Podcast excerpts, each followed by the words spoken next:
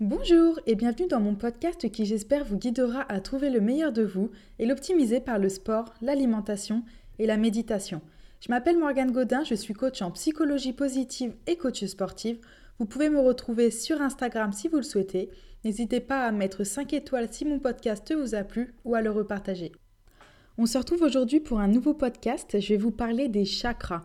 Je pense que vous avez tous déjà entendu parler de ce terme. Euh, je les utilise énormément en méditation ils sont très importants pour maintenir un équilibre entre notre corps et notre esprit. Le mot chakra vient du sanskrit et veut dire roue. Ce sont des centres énergétiques vitaux que nous avons dans, dans le corps. Donc ces roues énergétiques sont en mouvement et elles tournent plus ou moins vite selon ton état émotionnel et physique du moment. Donc même à l'état de repos, votre corps continue d'être en mouvement. Il faut apprendre à savoir écouter ce mouvement et à s'y connecter en connaître ses degrés, sa force et ses influx afin d'atteindre une meilleure sensation de bien-être. Je pense que si vous écoutez ce podcast, c'est que vous êtes déjà assez ouvert sur cet état d'esprit et sur cette relation avec les énergies. Donc vous l'aurez compris, on n'est pas uniquement composé de chair et de sang et de tissu, mais aussi d'énergie et d'une force vitale. On possède tous sept centres énergétiques principaux avec lesquels on va essayer de se connecter, notamment par la méditation. Personnellement, j'ai fait la découverte de la méditation il y a à peine un an et j'en suis tombée amoureuse. J'ai réussi à me reconnecter avec moi-même après ma grossesse par exemple et surtout après m'être oubliée un petit peu en tant que femme. Donc ça m'a permis de me reconnecter avec les vraies valeurs de la vie, de m'ouvrir au monde et d'accepter énormément de choses que je n'arrivais plus à apprécier avec le temps, comme mon corps par exemple. Je vais vous donner pour moi les 5 éléments les plus importants pour méditer ou pour commencer la méditation afin de recevoir toutes les énergies dont tu as besoin et le faire dans de meilleures conditions. Le premier élément important pour ta méditation sera l'eau. Donc pense à toujours boire un verre d'eau ou un thé avant et après ta méditation. Le deuxième sera la terre, donc avoir des plantes autour de toi qui vont purifier ton espace comme l'aloe vera ou l'orchidée. Le feu, donc en allumant des bougies, apporte de la chaleur lors de ta méditation. Le feu est un élément extrêmement puissant. Il y aura l'air, donc allume de l'encens ou un diffuseur d'huiles essentielles pour connecter tes sens. Et l'espace, donc ça va être ton énergie, ton lâcher-prise et ton plaisir pendant ta méditation. Je vais vous parler maintenant des sept chakras un peu plus précisément. Donc le premier chakra représenté par la couleur rouge, situé au niveau du périnée. Donc le périnée, c'est un ensemble de petits muscles au niveau du plancher pelvien, donc qui aide à soutenir les viscères. Il est relié au coccyx, c'est le chakra racine, celui de la base. C'est le seul chakra qui s'ouvre par le bas, c'est un chakra d'enracinement. C'est celui qui te connecte et t'ancre à la terre. Il va être très important pour l'équilibre des autres centres énergétiques. Notre instinct puise sa force également dans ce chakra. Tu peux chérir ce chakra en ayant de la gratitude pour la vie, avoir conscience de ce que la nature t'offre chaque jour et en étant respectueux envers la nature, donc son élément est la terre. Le deuxième chakra, représenté par la couleur orange, dessus des organes génitaux, on l'appelle le chakra sacré. Donc il est relié au sacrum et à la base de la colonne. Il va être relié à la sexualité, au féminin sacré et aux émotions. Ce chakra te permet de renouer avec ton corps, ta sensualité et ton désir. Laisse parler ton corps, écoute tes besoins et tes envies. Chéris ton corps, accepte-le et aime-le, car c'est avec lui que tu passeras le reste de ta vie. Donc c'est avec ce chakra que j'ai renoué, que j'ai essayé de me reconnecter, donc notamment après ma grossesse et pour aimer à nouveau mon corps. Ce chakra est lié également à la créativité et à l'intuition.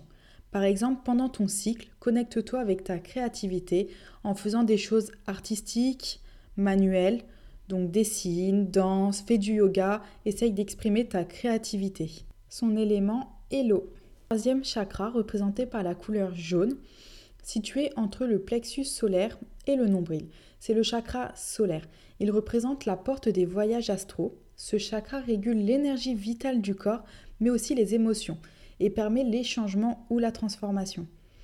En gérant les émotions et les énergies reçues, ce chakra te donne la force et la confiance pour avancer. C'est ce centre énergétique qui va t'apprendre à dire non et à être simplement toi-même. Son élément est le feu. Le quatrième chakra, représenté par la couleur vert, est situé au milieu de la poitrine, au niveau du cœur, sous le sternum. C'est le chakra du cœur, lié de l'amour par excellence. C'est le chakra des relations, de l'amour propre, du pardon, de la compassion. C'est à travers ce chakra que nous ressentons la douleur ou même la joie.